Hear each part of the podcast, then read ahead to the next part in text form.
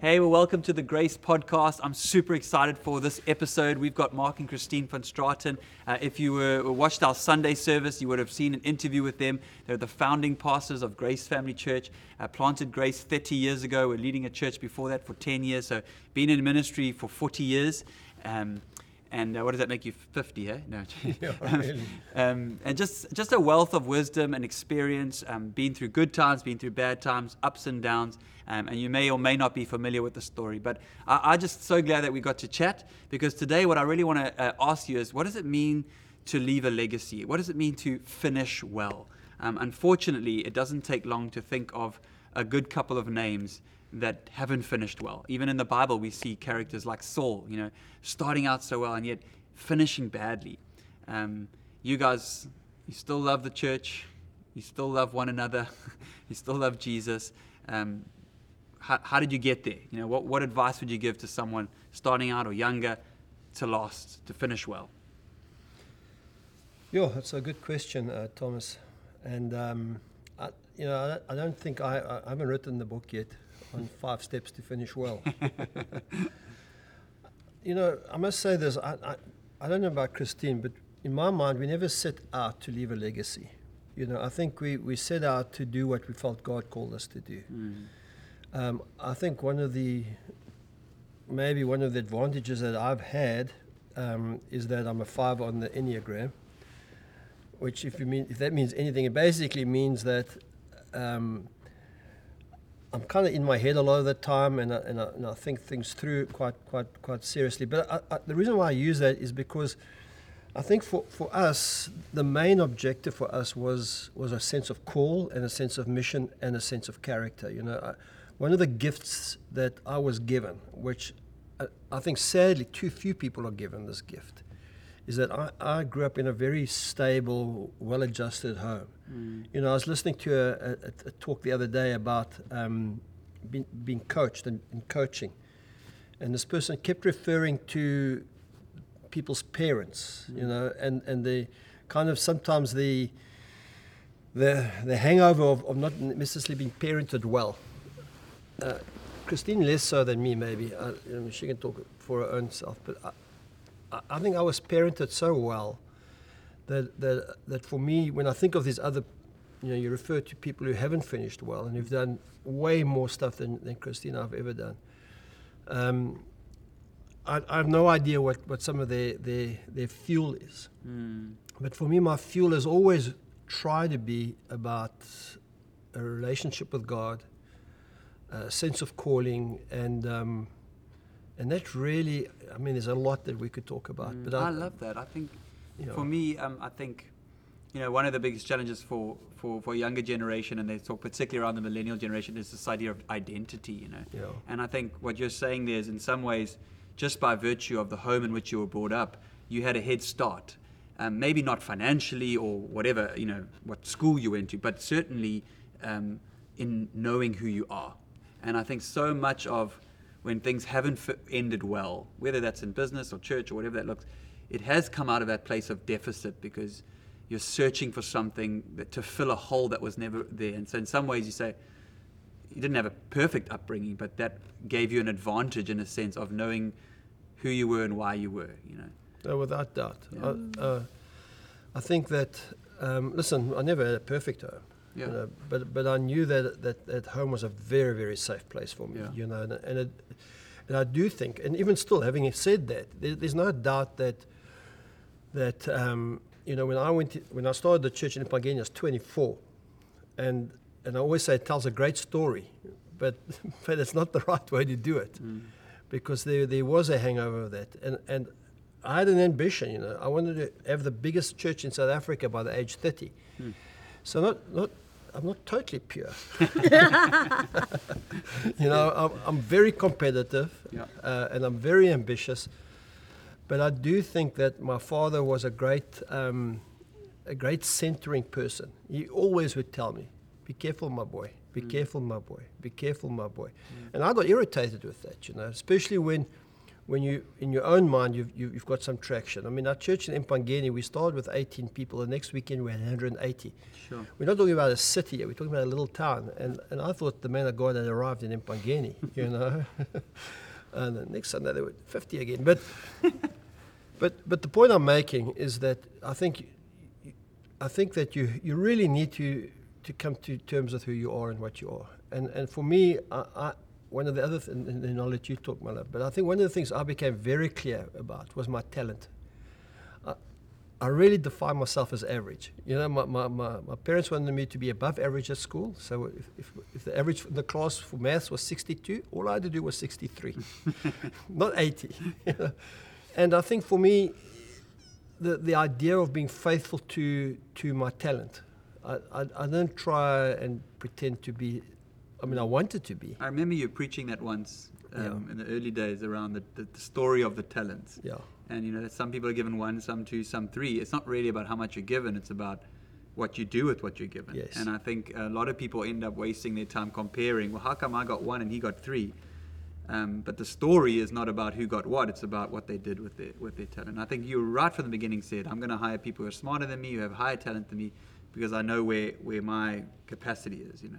Um, Christine, I know as Mark speaks about knowing who you are, um, why you are, there was a, a, season in the in the life of the church where you kind of felt like you didn't know who you were, or you lost that sense of identity. Talk us through some of that.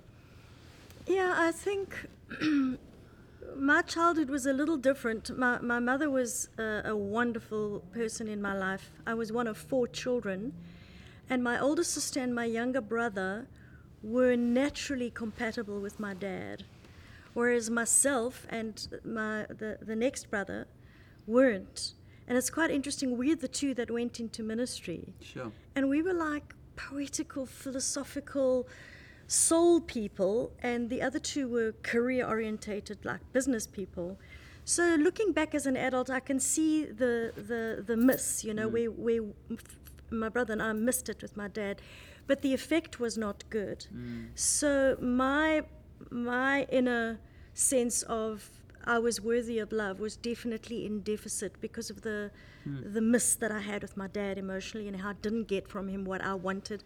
He didn't know how to, how to give it. So um, I think that for me was caused problems along the way in terms of you want to talk about a heritage or a legacy. I think my a lot of my story that really blesses people is how I broke. And um, I had this um, four years into our church plant here at Grace Family Church in Durban. I experienced a, a, a clinical depression, and um, it took me a long time to work my way out of that. And I think if I leave something behind that is to be admired, it would be how Marcus described he saw me fight for my mental health Sure. And how I did anything and everything to get better. Hmm.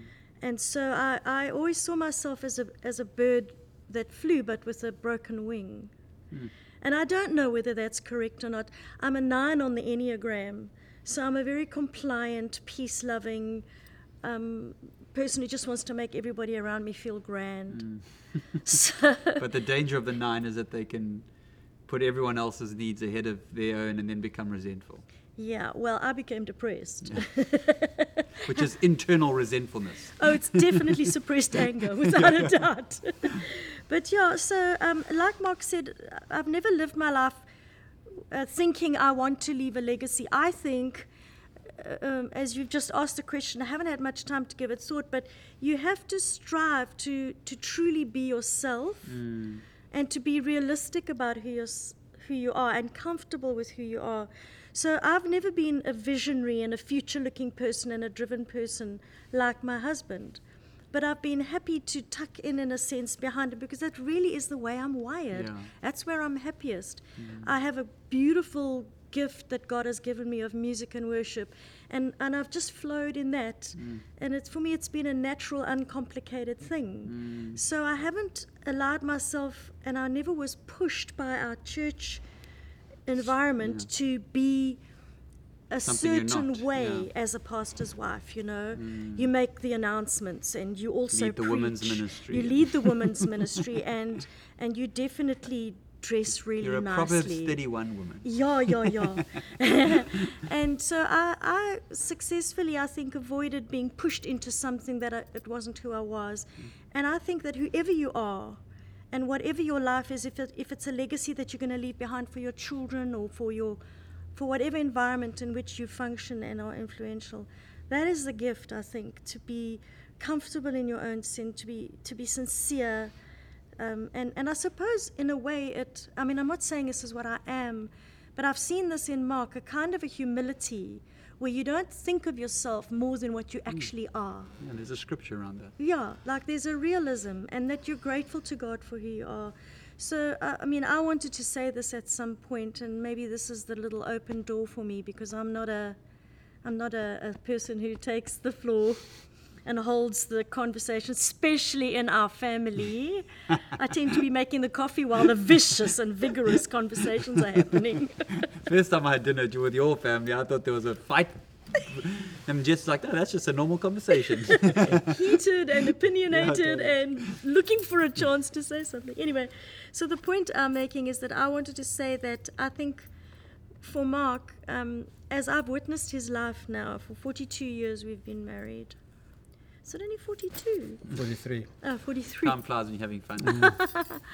Yeah, I think the thing I've seen in Mark is, is he's had such integrity in terms of where he positions himself and where he's positioned his calling and his responsibility toward the church to the point where now, at this end of life, he sometimes looks back and regrets mm. how he put the church first. Mm.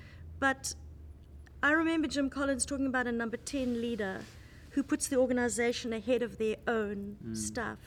And I really feel like Mark did that over the years, that he was always honest, he was always transparent, and very respectful of, of others that he worked with.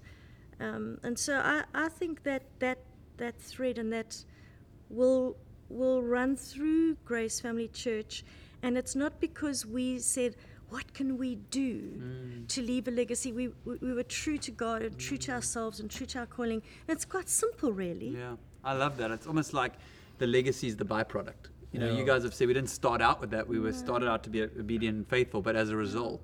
And I think just a couple of things I'd love to draw out of that. Um, the first is thanks for the Enneagram plug.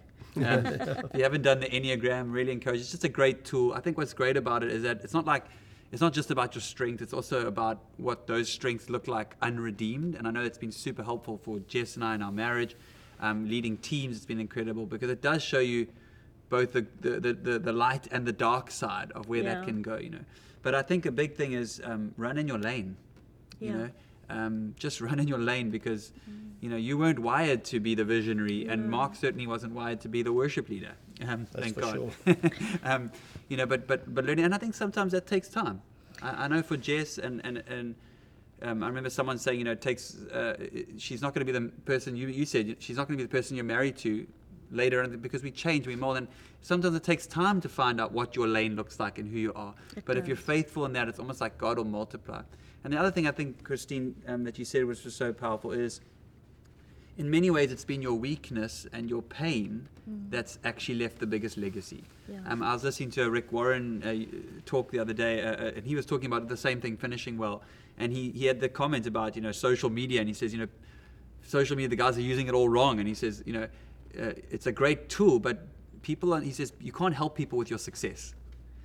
You can help people through your weakness, through your Mm, pain. that's and, right. and that really stuck out to me because I think so much of what we see on social media is people's success. Look at me, look how well I'm doing. And that can bring some level of inspiration, but I think most of the time we connect with people through their weakness. All right. Um, and I think if we can um, help people by sharing, hey, I'm also struggling. Hey, I'm also going through this. Hey, this is not all roses and, and you know, and it's tough. I think that's where we actually build a real influence, and that's where we leave a legacy. And I think your vulnerability and sharing some of your own dark moments has probably been far more helpful than you sharing the highlights reel. You know. You know, one of the things I learned in the year that I was in the therapy, because I wasn't coming out of this thing on my own, and I'll never forget the day she said to me, You know, Christine, the closer who you really are is with the role that you play in life. The closer those things are to each other, the better your mental health. Mm. And I think before the burnout, I was trying to fill a role who that wasn't really who I am. Yeah. That gap between the, the private and the public. you know. Yes, and, and who you think you should be, and who the world is saying you should be, and and and yeah, it it it it, it takes time to figure that out, what lane to run in, and at what pace to run. It's mm. another one. So so yeah, I think self awareness, and for our generation, we're in our sixties now. Back in the day, I mean, you didn't go for counseling Yeah. as okay. pastors. You know, you you you you were victorious, and you were the ones were who the knew what was going on. Yeah. Yeah. you were the one giving counselling, and so I think the the, the introspectiveness and the self awareness and learning to reflect on what's going on in your inner world, it came to us later. That's why I burnt out because I didn't know how to do that. Mm. So I think that's crucial. But I mean, your generation, I think, have a lot more tools. I think just from a, another changing gears a little bit, um, one thing it was clear for me about this legacy thing, and we, and we can move on then, is that I always felt that I wanted to leave an inheritance. Was the word? There's a scripture in the Yeah. Proverbs says, "Leave an inheritance to your children, to your children's children." So that was always a factor in my head, and also in terms of the church. You know, I'd seen I'd seen others who. Um, have, have done what we've done, but they, they get to an, a, stage where they don't have the energy, they don't have the drive, they don't have the that spark anymore, but they hold on for a sense of identity and security. Because they don't know who they are if they're not doing that thing. Exactly. Yeah. And and Yeah. and even even still, that is something I'm dealing with. You know, because that I'm not doing that thing anymore. And it, but I was very clear in my own head that, you know, you hear sportsmen saying, you know, I'm leaving on my own terms. Yeah. And there's something wise about that because it, it's, it's horrible to go out and the last thing people remember of you is that you hung on too long. Yeah, You know I that mean? horrible line from Andy Stanley. You're not remembered by your final hour, by your finest hour, by, but by your final hour. Exactly. And it's it's it's true, but it's so harsh. Well, it's harsh. You know, like, like a lot of truth, it's, it's really easy to speak about. It's hard to live. But for me, the gift that I realize we could have is that grace flourishes Yeah. in our absence. You know, and that's why. So that's just from the legacy point of view. The, Yeah. the, the legacy that in my Yeah, mind there was, was an inheritance. There was always an inheritance. in You know, I mean, I know churches that got too big, and the guy stayed on too long, and they got too small. Yeah. And then, and it's still small. And then you got buildings this size somewhere, a lot around the world, with a couple of hundred people who are still hanging in with the seventy-year-old guy who started it. Yeah. Ah, that's really great. That's super helpful. And I think this is not obviously your guys' context and my context is church world, but I think the, these principles apply, you know. And I think when you look at, you know, whether it's a moral failure or an ego failure or whatever that is, um, I think that line you said, you know, when your public persona and your private persona, when the gap between those two things gets too big, it's just a recipe for, for disaster. And, and I think it's this wholeness and this integration. So, final words um, as we kind of wrap the podcast up. Um, we're talking about you know 30 years of, of faithfulness 30 years of god's intervention uh, just sort of words of wisdom around finishing well leaving a legacy keeping your heart pure maybe even just a relationship you're still married you still um, talk to each other which is amazing Yeah, I think, Tom, you know what? Um, uh, you can maybe recap your five points that you finished the other Sunday from Richard Rohr. You know, life is hard, it's not fair, and all those things. You know what I mean? Uh, uh, there's no doubt. I mean, Christine and I, we've had a hard marriage. You know, I've been right, she's been wrong. And it's taken me nearly 43 years, and I still haven't persuaded to her. realize that that's not so what are you saying to me is hang on because at one stage you is that what you're saying No. keep going no no, That's what keeps us going. That's what, that's what keeps us going. Then one day, no, I, I just think that uh, I remember my a friend saying to me that self pity is the devil's babysitter. You hmm. know, and I think we, we live in a world today where, where we seek to be a victim. Hmm. There's always a reason why I never got the prize or I never got to the place, and and, and I'm talking like a real old 64 year old dude now. no that victim mentality is strong across the generation And and I just think to yourself, you know what? We always have a choice. Mm. You know, it's the stuff that you're preaching on. Yeah. It's the view that you're taking. You you get to choose the view, and and I can tell you now that I- I've had the wrong view about a lot of things, a lot of my life. But I think if if if the one thing that that that I I will always come back to, and that is, I have responsibility for the things I can control. yeah And I think there's so much that I can't control. and, and, and Covey talks about that stuff about your Yeah. circle of influence and your circle of The concern. Stoics, you know, focus on what you can control. Focus on what you can control, you know, and, and build your life onto that. And, Yeah. and you will go the distance. But if you're always looking for the quick way out, or magic you, you're going to have six or seven in, in a career, you're going to have maybe five or six exponential moments, Mm. you know, with, where, where everything changes. But most of life, It's just step by step, it's the next plod step. by plod. And we hate that. the 20 mile march. We yeah. don't want that. We want the quick, we want it every day, the miraculous. Well, good luck, brother. Yeah. You're going to be disappointed. So that, that's my final words. Take ownership of your own life. Yeah, I can't control Christine, even in her depression. We, we worked through that stuff. I felt responsible and all that kind of stuff. Her counselor said to her, You can't blame the church and you can't blame your husband. Now, what are we going to do to fix it? Yeah, it's good. I love it, guys. I love it. I think um, we started a conversation around what does it mean to leave a legacy? What does it mean to finish well? And I think the bottom line is um, it's actually just about focusing on the next step and just being obedient and faithful in that thing. And in some ways, leave the legacy and the thing up to God because He's going to do that if we're faithful in the small things. Um, and so, thank you guys for just sharing your time with us. Thank you for joining us on the podcast. Stay tuned, subscribe, like uh, for more interviews like this that hopefully can help you in your day to day life, in your faith. Uh, if you missed the message on Sunday, catch up, and uh, we'll see you next time.